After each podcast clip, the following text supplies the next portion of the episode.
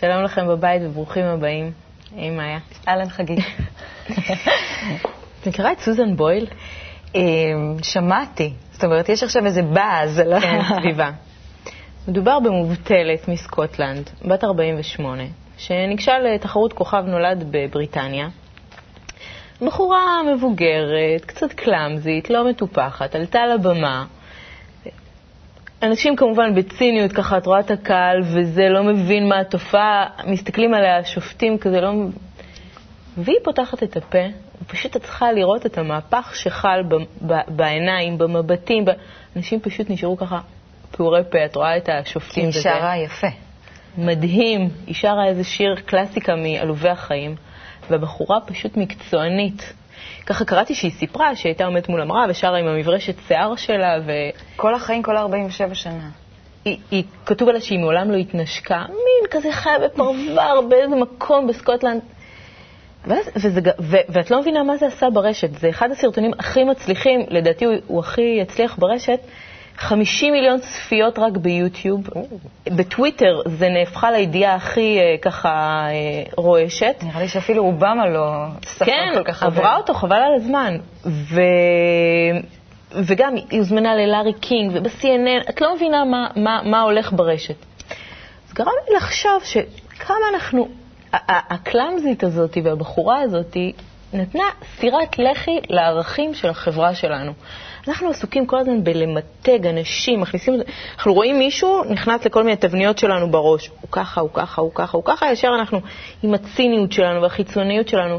באה מישהי ומוציאה את הפנימיות שלה, ככה ממש. כולם משתחווים. כן, ואנחנו ככה בהלם. אם היינו יכולים להסתכל ישר לפנימיות של הבן אדם, איפה היינו, בלי איפה לשפוט, היינו היום? בדיוק, בלי לשפוט את החיצוניות שלו. נקודה למחשבה. לשאוף לזה. היום תהיה כאן אפרת אהרוני ותדבר איתנו על מהפכות הטוויטר, וסיון וייצפלד תדבר על חוויות מטרמינלים. סיגל רץ תיתן לנו ככה שיעור טוב על איך לגשת לילד בצורה עדינה וככה לתפוס אותו, ועידית לוי שלנו תאיר לנו בזווית ראייה חדשה על סיטואציות שכולנו מכירים ותצחיק אותנו. כרגיל. והאורחת שלנו היום היא השחקנית אסי לוי. אז נתחיל.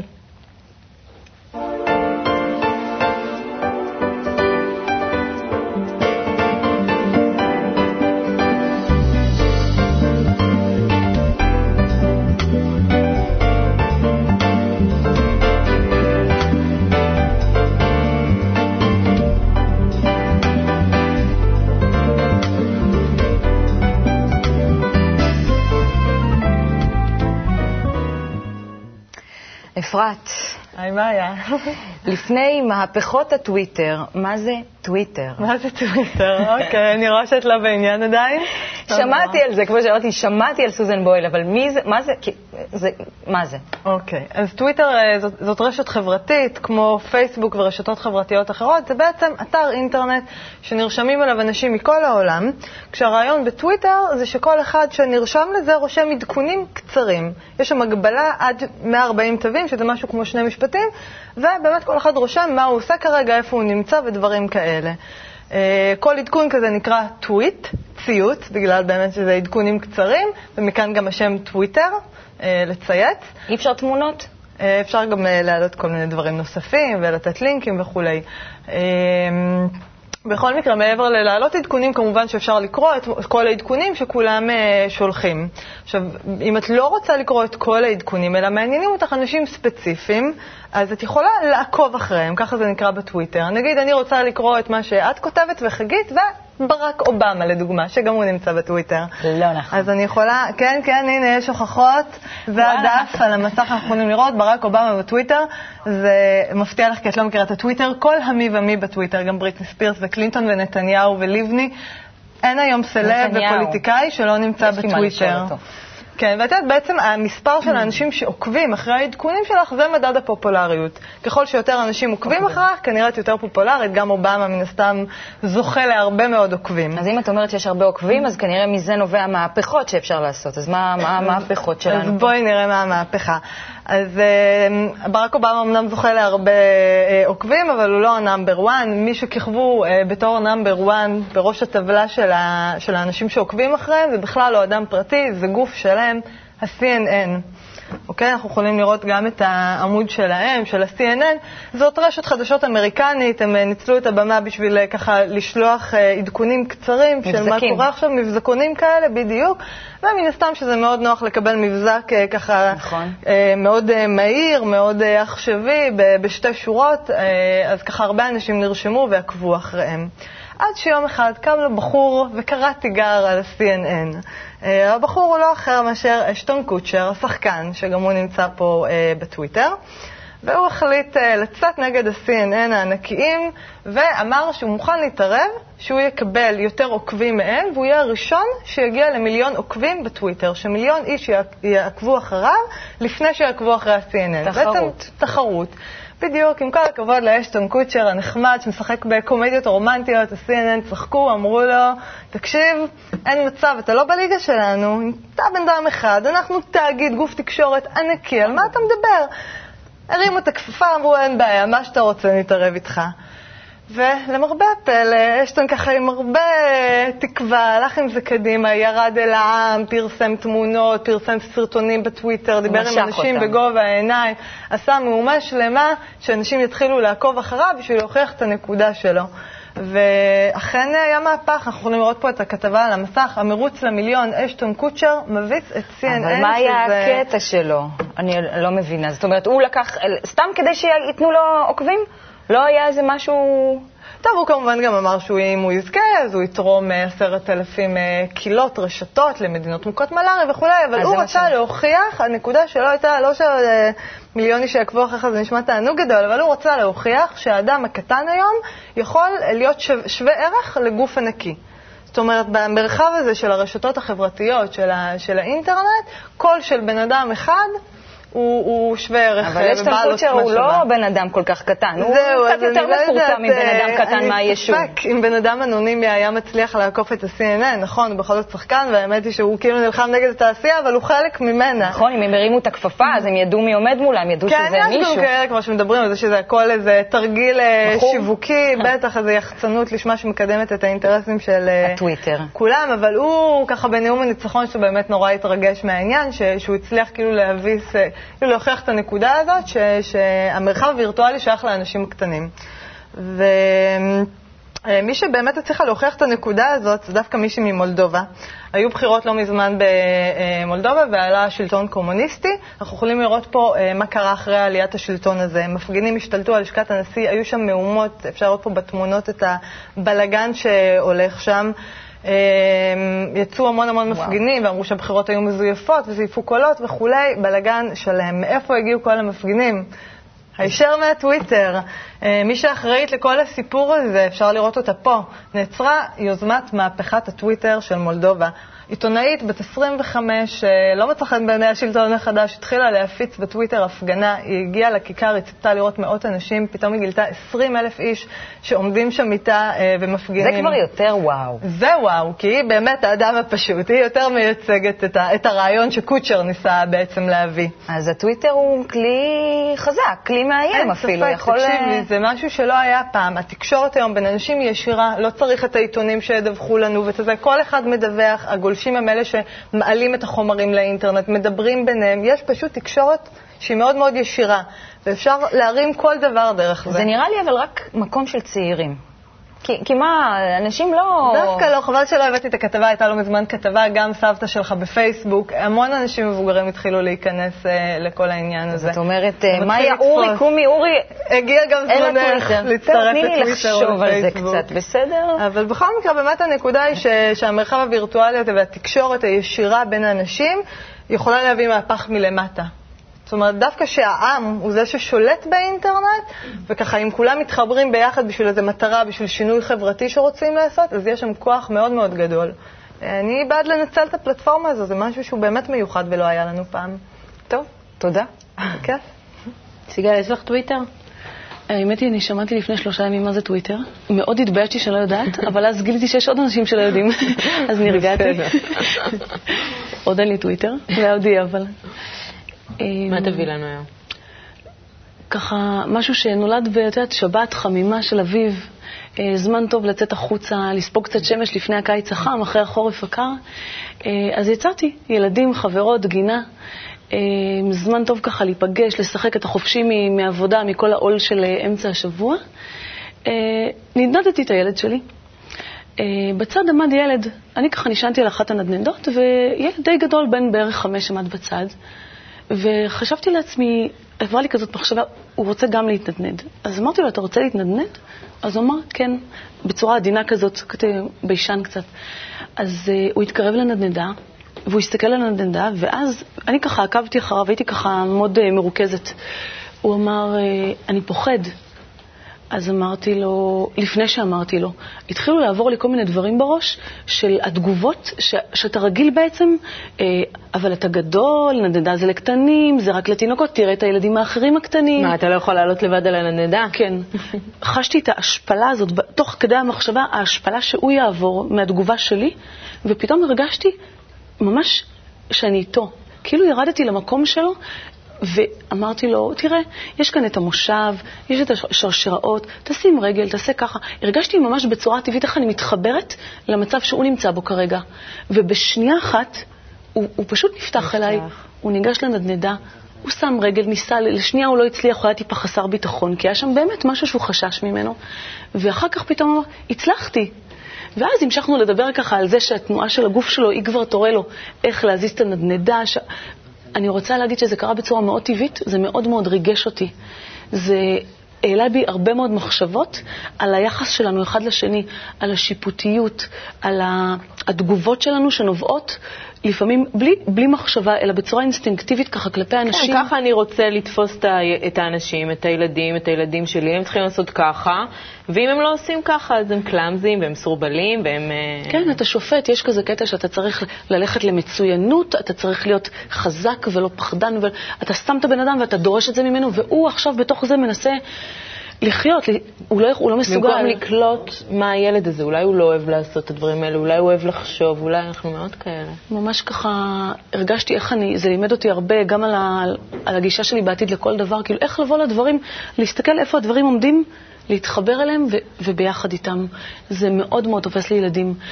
ורציתי להגיד על זה שממש כאילו, לא להגיד, המסקנה ככה שנתבעה בי מתוך הניסיון הזה הייתה לא להגיד לילד מה לעשות. אם הוא מבקש ממך, תראה לו איך לעשות. לא במצב של לחץ וכפייה, לא במצב של אתה ככה, אתה ככה. לא להלביש עליו משהו שאתה חושב מראש. הוא דורש משהו, הוא שואל, להבין. הוא שואל. אתה יכול לפרוס בפניו, לחשוף אותו לדברים, אבל כשהוא שואל אותך, איך תתחבר אה. אליו. ו- ו- תזרום איתו. כן, ועוד דבר שעלה לי ככה עם התחושה הזאת של אותו מקרה שהיה, זה משפט שנזכרתי בו, שהוא עובד עליי מאוד מאוד חזק, ש- ש- זה משפט שכתוב ככה מהמקורות, הוא אומר, למדתי מהמורים שלי, למדתי מה... אה, מכל מלמדיי השכלתי. שלי, כן, אבל הכי הרבה למדתי מהתלמידים. זאת אומרת, הרגשתי איך הילד מלמד אותי, והרגשתי איך זו גישה נכונה, כמה היא פתחה אותי, כמה היא החכימה אותי, דברים ששנים, כאילו, אתה רוצה ללמוד, ופתאום בסיטואציה קטנה, למדת כזה, שיעור... אה, ממש, שיעור החיים. תודה. תודה, חגית, תודה. לחשוף את עצמנו לכולם, את השיחה הקטנה שלנו, אז אני קודם אציג אותך. אוקיי. אסי לוי, שלום לך. שלום. את אמרת ש, שאף פעם לא, שמעתי אותך אומרת, שאף פעם לא סימנו אותך ככוכבת. אבל עד היום את שחקנית תיאטרון, טלוויזיה וקולנוע. מהסרט שאני אישית טחנתי במיוחד את המונולוג שלך, מקשר עיר, יש לך אוסקר. אה, דרך עוד סרטים ש, ש, מעולים, שזכו בפרסים ובמועמדויות בכל העולם. אה, ועד הפריצה הגדולה שלך באביב אהובתי, ששם עשית, אה, שם גם קיבלת פרס אוסקר על תפקיד ראשי. ואז הגיעו סדרות של כמו, כמו הבורגנים וחדר מלחמה ובטיפול שגם היה... לתקן אותך עכשיו או אחר כך? תקני אותי כל הזמן. אוקיי, אז ככה, קודם כל, אף פעם לא אמרתי שלא סימנו אותי ככוכבת, אמרתי משהו אחר. אה, אמרתי שאני, א', עברתי דרך זאת אומרת, התחלתי ממש מה... מ... מ... עשיתי את כל הדרך ה... חתחתים. חתחתים. בבית ספר כן הייתי מהשחקנים המוכשרים הבולטים, אבל ה... לא באתי עם הנתונים של הפרצוף היפה, העיניים הכחולות, הברבי, ה... ה... הלוק ה... של היפיפייה, שאתה אומר, וואו, בוא, היא מסומנת כסטאר קוואליטי. זאת אומרת, היית, כן. ובטח לא בעידן של היום, שזה התרבות ה... האינסטנט הזה, שכוכבים בין לילה, סגנון, מה שמשהו הוליד כוכב נולד למשל, אה, אז הדרך שלי, ממש עברתי, את יודעת, גם למידה וגם דרך התיאטרון, וזה לא שבין לילה קיבלתי, גם לא הייתי, זאת אומרת, כל אחד גם עובר את השיעור שלו ואת הדרך שלו והמסע שלו. כן. סביר להניח שלא קיבלתי את זה וזה לא קרה קודם, כי כנראה לא הייתי יכולה להכיל את זה.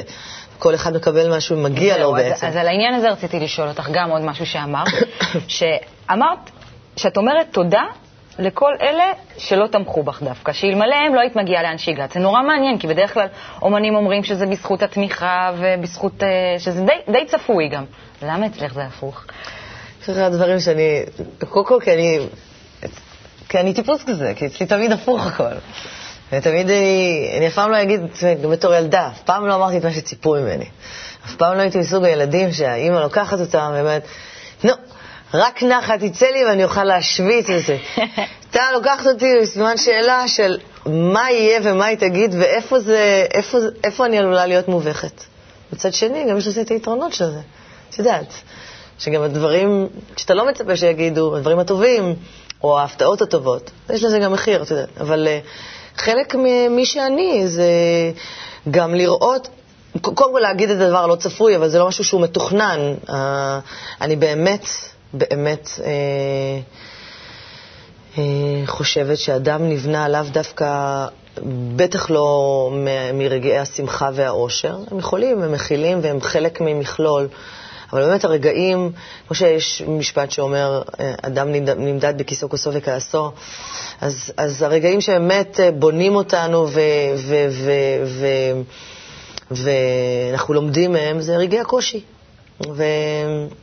ובמיוחד במקצוע כמו יצירה ואומנות, שאתה עומד ונחשף ונתון לביקורת אה, מתמדת, מתמדת כמעט אה, בלתי פוסקת. זה לא. שהיא בלתי אנושית, ואנשים לא, קשה מאוד לאדם מן היישוב להבין על איזה לקויות אנחנו יכולים להגיע. אז באמת, אני לפחות, ואני בטוחה שזה... כל אדם, את יודעת, צריך להודות לרגעים הקשים בחייו. כל שכן כאומן, חוויות שבאמת יכולות להיחרט כטראומטיות וכמו קעקוע בזיכרון שלך, שקשה מאוד להוציא אותן. שעובר איזה מורה בדרכך וזורק לך איזה הערה שלא היא נראית הכי טריוויאלית, סתמית, שקרוב לוודאי לא יזכור לו למחרת שהוא עשה את זה, ולך זה נשאר כמו איזה לבנה שאתה סוחב אותה איזה 20-30 שנה. שוב, אתה יכול להפוך, להיות קורבן או עבד, זה עניין של בחירה. אתה יכול לקחת ולהגיד... אה, אני, עשו לי, פגעו לי, שתו לי, ואני עכשיו ממרר על מר גורלי, אתה יכול לקחת את הפגיעה הזאת וליצור ממנה.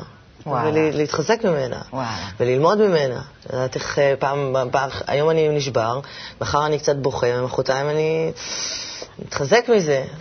מה שאנחנו בוחרים לעשות עם מה שנשלח בדרכנו, כן. זה כבר בחירה שלנו. אמ, אמרו עלייך, יצרו לך בעבר איזושהי תדמית של ילדה פרובוקטיבית, בליינית, שלא נחה לרגע ואין לה רגע דל. ובאמת, אני לקחתי מזה דווקא את ה... שזה נובע ממקום של קוצים. שחייב שבכל רגע שיהיה משהו, שבוער משהו מבפנים. זה נכון? זה עבר? תראה, איך שאמרת בוער משהו, יש קוצים, הרגל התחילה לקפוץ לי. בן אדם בסך הכל, בלי, זה, זה לא, אני לא סובבת מזה HDHD, למרות ש... אם הייתי מאובחנת כילדה, את יודעת, יכול להיות. אני חושבת שזה בא יותר מהמקום שאני משתעממת מאוד מהר, ויש בי, אני, זה, לטוב ולרע, אני יכולה לראות את חצי הכוס המלאה, זאת אומרת הישגים, לזמן מאוד מאוד קצר, על פית השנייה, ורק uh, בסופו של יום לראות מה לא הספקתי, מה לא הספקתי, סליחה, לא מה נשאר, כי מה עשיתי. תמיד אני אומרת, אין, מבחינתי אין עבר, וגם הווה זה דבר שהוא גם לא קיים, כי הוא כבר מיד נהיה עבר. כל מה שיש לנו זה את העתיד, וקדימה. בעיניי אני אפילו לא מספיקה עשירית ממה שהייתי רוצה, אבל אני קודם כל אימא, והאימהות מבחינתי זה איזו שליחות שקודם כל אני נהנית ממנה מאוד, וגם גוזלת הרבה מזמני. אבל uh, יש בי איזה צורך כל הזמן להתחדש ולעשות. ואיך אפשר שלא להתייחס לאביבה, אביבה אהובתי? יש כל כך הרבה דברים להזדהות עם אביבה, במיוחד אה, נשים היום שחוות הרבה... אני חייבת להגיד לך שההפתעה הכי גדולה שלי באביבה, זה נכון, כי כולם ציפו שנשים יתרגשו מהסרט, כמו שאת אומרת, נשים ונשים ונשים, אבל באמת המעריצים הגדולים של אביבה זה גברים. אביבה מון אמור. זה גברים, זה פשוט נגע להם גם כנראה שם באיזה... זה איזה אימא אבודה, או איזה נשמה רגשית כזאת נשית, וגברים התרגשו מהסרט, לדעתי אפילו יותר מנשים. אוקיי, okay, ואני ראיתי דווקא בעניין הזה של אה, להזדהות עם אביבה כאישה, שהיא אישה שהיא קשת יום, ויחד עם זה יש לה גם המון כוח, והיא הולכת אחרי האמת שלה. שזה אה, נותן לנשים, בדיוק, ולנשים זה נותן הרבה תקווה. וגם את נראית לי סוג של אישה שהולכת אחרי האמת שלה, זה נכון? ברור. מה האמת הזאת? אה, האמת זה... שלך. לא האמת האבסולוטית. מה זה, מה זה האמת שלי? האמת שלי היא, היא מתקיימת, היא בכל רגע יש לך את הבחירות. את יודעת, זה, זה, זה משהו שאתה לא יכול אפילו לפרוט אותו. הבחירות הן קיימות בכל זמן נתון ורגע. לפעמים אתה יותר מעגל פינות מחליק. יש דברים שאני לא יכולה לעגל בהם פינות.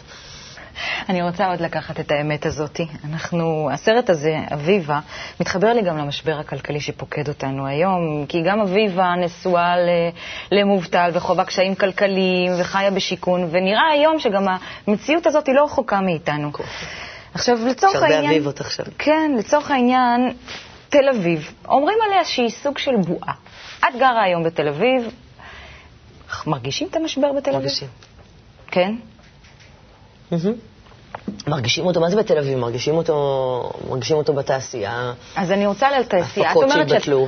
את נראית לי טיפוס שפועל, שאומר, לפחות אומרת את מה שאת חושבת. אז נכון. איך בתור אומנית הגישה שלך? אז הנה, עכשיו הגישה שלי כזאת שהתבטלו 48 הפקות. שאני יכולה להגיד שאני ברת מזל, שבתוך כל הכאוס המוחלט הזה עשיתי שתי סדרות, תפקידים ראשיים, ובאמת נפלא. אבל מה הלאה? זאת אומרת, אוקיי, צילמתי, וזה מה אני עושה? עכשיו, התבטלו הפקות, התבטלו, זה, התבטלו סרטים, אין תקציבים. ישבתי אתמול בבית ואמרתי, אוקיי, אני הולכת לכתוב עכשיו הצגת יחיד. איזשהו מופע. מופע, היה לי בעבר הצגת יחיד שאלונה קמחי כתבה. זה היה נראה לי הזמן הנכון, בתוך כל ה... למצוא משהו שאני יכולה, יכול להיות בשליטה שלי. אני ארים עכשיו פיצ'ר, אני לא יכולה להרים פיצ'ר לבד, אני לא יכולה, אני יכולה, אבל זה דורש כסף. זה דורש משאבים, זה דורש... לא, דווקא מתוך האין הזה ליצור... זאת אומרת לעודד יוזמות עכשיו. בטח, קודם כל לעודד יוזמות תמיד. אבל למשל, נראה לי זמן טוב, חלום הישן של לחזור לעשות הצגת יחיד, שבנוי על גבול הסטנדאפ, סטנדאפ נשי, אבל מתוחכם, לא בדיחות מרוקאים. אז זאת אומרת, זה, אם, לא, אם המשבר לא היה, אולי לא הייתה את ההזדמנות הזאת. לא, לא, הנה, חשבתי עליה כבר אה. קודם, אבל זה הזמן... כמו שמאוד אוהבים להגיד, זאת הפלטפורמה שנותנת לי לנצל את המומנטום הזה, שזה זמן טוב, תוך השקט הזה, לנסות ליצור. אנחנו עוברות לשאלון מהיר, שאלון פינג פונג, שאלות קצרות, תשובות קצרות. מתאים? אסוציאטיבי? לחלוטין. אוקיי. הדבר הכי טוב שאפשר לומר עלייך. זה בן אדם מאוד אה, נדיב. מה החולשה הכי גדולה שלך? החולשה הגדולה? הבנות שלי. מה מצחיק אותך? חוסר מודעות. מה מוציא אותך מדעתך? חוסר נימוס. כשהיית קטנה חלמת להיות? שחקנית. בעוד עשר שנים איפה נראה אותך? מופיעה. ותתני איזה טיפ קטן לצופים שלנו לחיים טובים. להיות מחובר לאמת שלך, אף פעם לא לנסות להיות מישהו שאתה לא. ולהיות אותנטי. אותנטי זה הדבר הכי מנצח, בעיניי. תודה רבה, אסי לוי המנצחת. תודה לכם.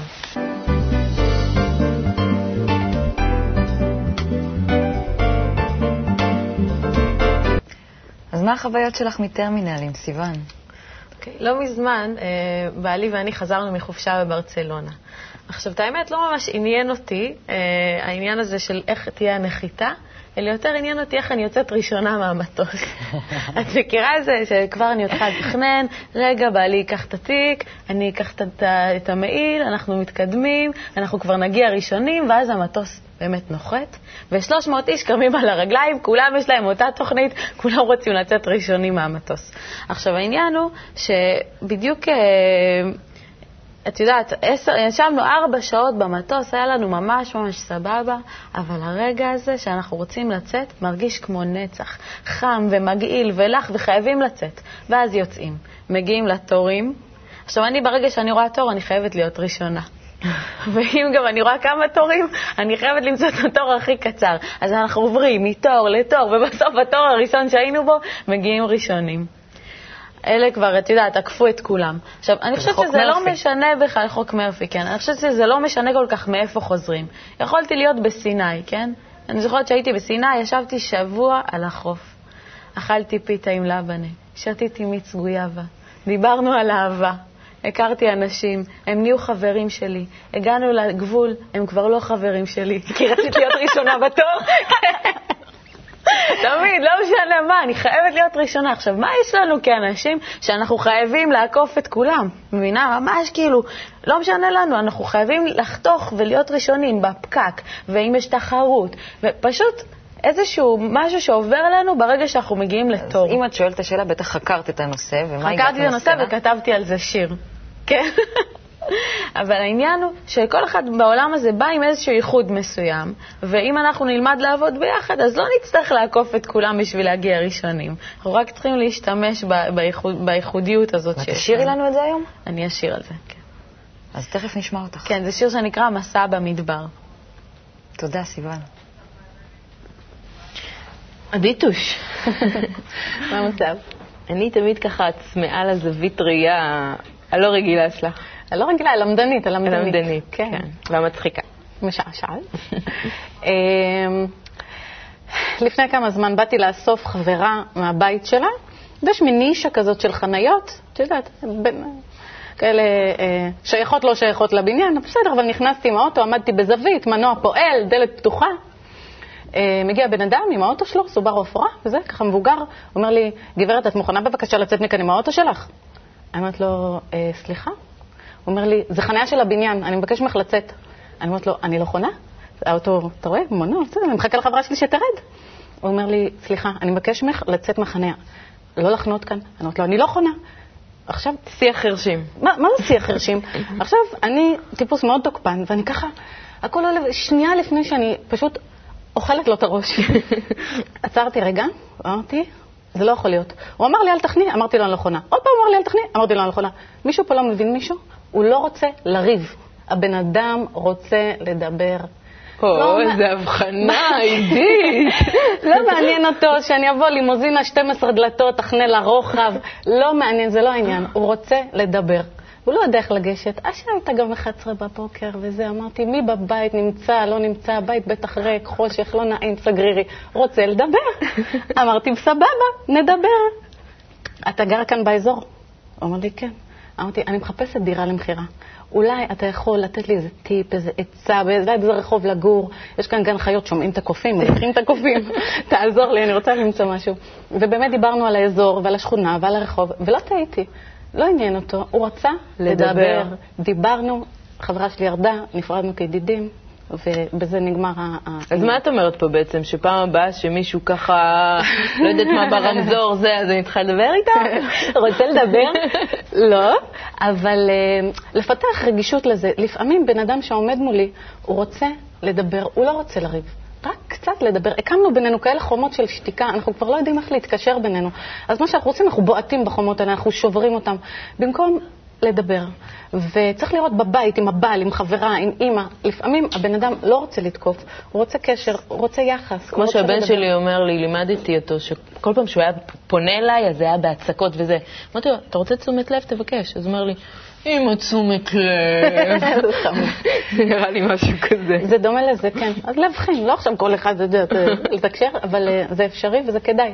הצליח לי, את יודעת, במקום לריב איתו, דיברתי איתו והיה לי נעים. היה יותר טוב. תודה. תודה, חגי טוב.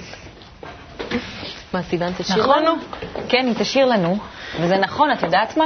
שאני בעצם הייתי רוצה לצעוק ולריב, אבל אני מתקשרת איתך. אני אעשה ידעים בהפוך. תסתובב לסיוון. מסע במדבר.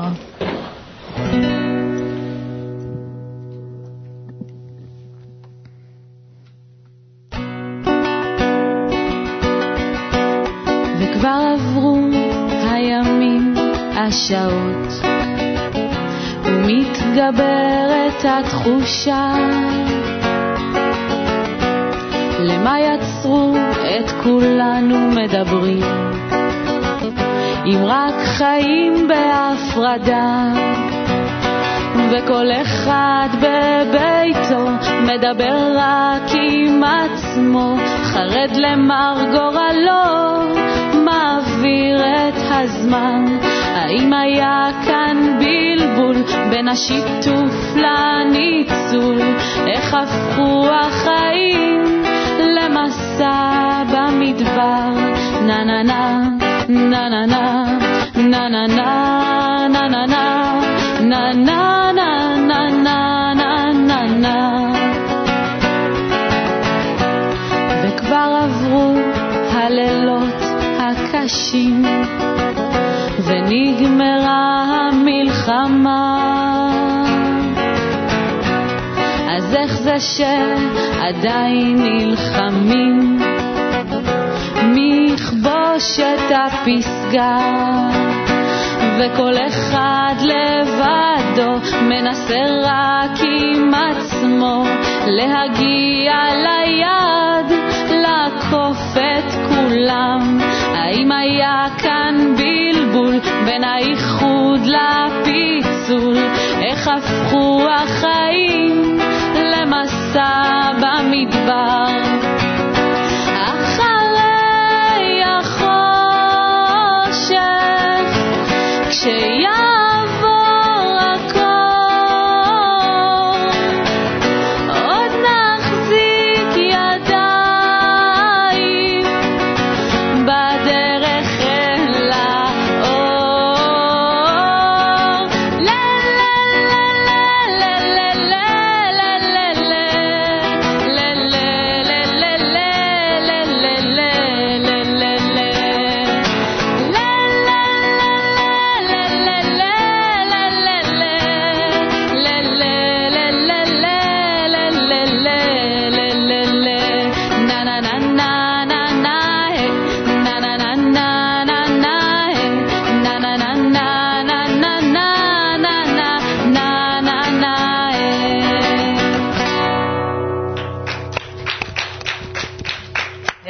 סיוון כתבה לעידית שיר אחרי החניה.